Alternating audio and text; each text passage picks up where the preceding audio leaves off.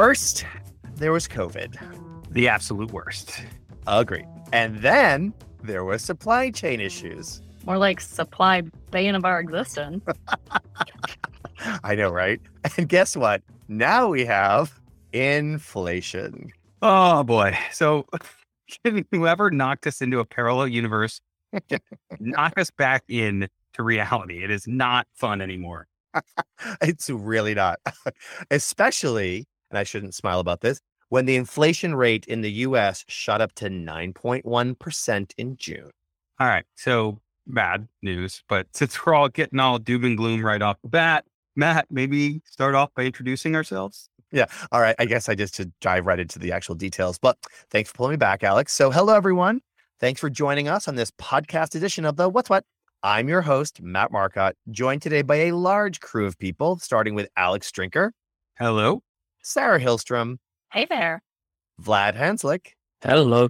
And today is super special because we also have Devin Kunis and Kimberly Barrick joining us to give us a deeper look at how inflation is impacting both consumer goods and grocery.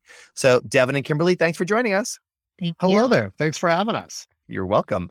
And um, I'm sorry to actually have you on what is starting off to be a very want-want podcast, but I do not want inflation to deflate my positive spirit. So I'm going to turn right over to Vlad and ask you, do you have any, maybe, I don't know, some good news for us about inflation? I think I can actually give you some good news. So obviously retail, C G, and consumers are dealing with a lot right now, but there is still a little bit of optimism hidden in all of this. There's now a pretty good chance that the inflation in the U S has peaked. The nine point one percent figure that you mentioned, it doesn't quite reflect the recent decline in energy prices or the emerging wave of discounts as retailers try to offload their excess inventories. Also, it's not a given that we will face years of persistently high inflation. The markets, if you look at them, now expect an inflation rate of just over two point five percent over the next five years. So there's some good news in there as well. Having said that, we've now seen not one, but actually two years of high inflation. So that nine percent inflation, it doesn't quite do justice to the impact on consumers. The basket of goods that cost one hundred dollars in mid twenty twenty is now one hundred fifteen dollars. It's pretty scary. Yes, and everyone is feeling the pinch, especially at the grocery store. We are seeing the highest increase in grocery prices since nineteen seventy-nine. From shrinkflation to rising prices, you really have to start rethinking those extras you buy. I'm even dialing back on my Pop-Tart consumption. My God, Sarah, that is so sad. I know. My life is very hard, and farewell frosted strawberry. No! Uh, in all seriousness, though, the high cost of groceries is really hurting so many families across the country. It really is. And Sarah, I hate to break it, there may be more pain on the horizon. Ready for mm-hmm. my best economist impression? Go we for it. We are seeing that producer inflation, for example, the cost manufacturers see in their supply chain, is actually much higher than consumer inflation, which tells us there are limits on the ability to pass costs down to the consumer. So ultimately, consumer goods manufacturers are absorbing cost increases for now, hurting profitability across the board. So as inflation takes a hit to P and L's, C G companies will also have to find their frosted strawberry for them to cut back on. I don't love that because that's basically code for job cuts, mm-hmm. cutting back on advertising, slowing or stopping investments in R and D and innovation. Devin, am I right? That's exactly right, Sarah. You're a great translator. We're going to go a little bit deeper on that in a bit. Devin, before we do, should we take a moment to see how we got here in the first place? It's Why kind not? Of the perfect storm, right? It's the perfect storm for inflation. We've had loose monetary policy. We've had major supply chain disruptions. And now we're having a major war in Europe as well. And of course, there's the labor shortages too. I mean, Vlad, this is just really bad news. I almost forgot about those, but you know, no. Sorry. Yeah. I mean, just to add some perspective to that, U S retailers were trying to fill one point three million open positions in March of twenty-two. The net of all this, it's rough out there. Uh, I don't know what I'm more sick of hearing about, labor shortages or supply chain issues. ah, I mean, uh, all of the above, but supply chain issues are really getting in my craw. It's the worst. Uh, there were severe shortages of food imported from Ukraine and Russia and about eighty thousand truck driver vacancies in October. Ugh. Oh, my God. So, okay.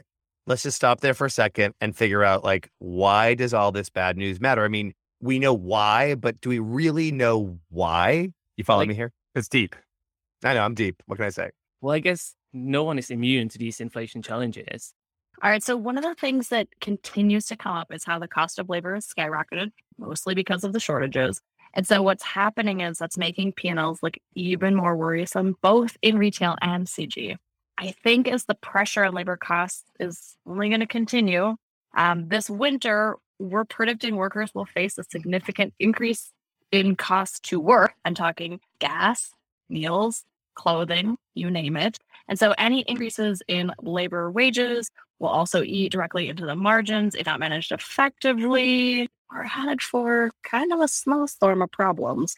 Oh, all right. So everyone, if we look at everything that was just mentioned, it does seem that there's an indication that inflation will coincide with a potential recession. So the first period of stagflation since two thousand eight. Ugh, stagflation, another term with not so great things attached. Nope. Yeah, I thought like imagination is a thing that's exciting with, you know, I O N at the end, but all shrinkflation, stagflation. Look, it's going to cause consumer spending and confidence to take a big hit. We know that, I think. But to be honest, consumers are really just not feeling good, maybe worse than we think they are. eighty-two percent are searching for less expensive ways to shop. What I'm really curious about is, when it comes to grocers, do you think that this customer squeeze or consumer squeeze and these high levels of inflation are going to bring people back to the stores rather than buying groceries online? Well, Vlad, I think that's a great question. And what we're starting to see in some research from companies like McKinsey and conversation with customers is that consumers are really um, settling into some habits. So they're showing some maturity with how they engage with different e-com channels. And it's really occasion driven. So if you think about that in the context of inflation, a consumer might be more likely to continue with a home delivery if they had paid for a loyalty program like Walmart Plus, like Kroger Boost, and they can really, um, you know, better maintain kind of that budget, right? You can make those decisions as you're adding items to the cart. Where things get challenging, though, is if you have substitution and because of out of stocks. And so consumers are trying to react to those. I do think we'll continue to see consumers using those e-com channels, but I do think you're right when it comes to the delivery piece. And I'm curious how this will impact the kind of um, additional areas where we see consumers having delivery, like Grubhub and Uber Eats. Are people going to be less likely to have their McDonald's delivered to their front porch um, versus jumping in the car to go pick it up? All amazing insights, Kimberly. And I think time will tell. And unfortunately, time's not six months from now, time's like six days from now, right? Whether people are willing to continue to invest in the things they've been investing in, or whether they're going to really tighten up their pocketbooks and look for ways to actually kind of find the best deals in the most traditional way. So lots to think about. And hopefully we'll see some uh, some better results coming in the next couple quarters. Yeah, yeah, absolutely. For sure. I'm actually curious. So there's some stuff going on on the retail side, but Devin, can you give us some insight into what's top of mind in C G world? What are execs thinking about? Yeah, I mean, it's too simple to say just inflation, but I'll start by saying most C G executives are facing cost increases on every input cost in their P and L. So you've probably known wheat is in basically everything, and wheat is up sixty percent globally.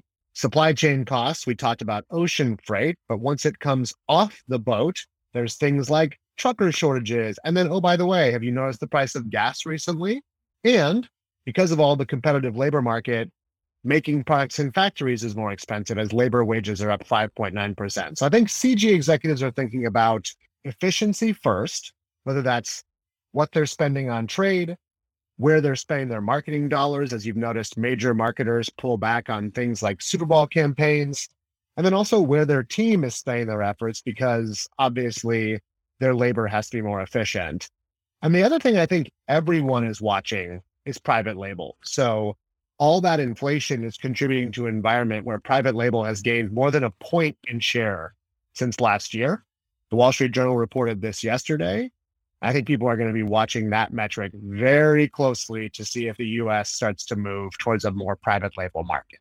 It's exciting if we do, honestly. Love, love a lot of my, a lot of my favorite things are private label right now.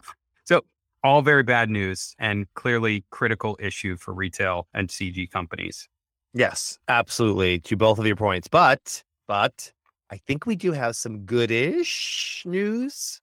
Oh, good. I have been waiting for the good news. Me too.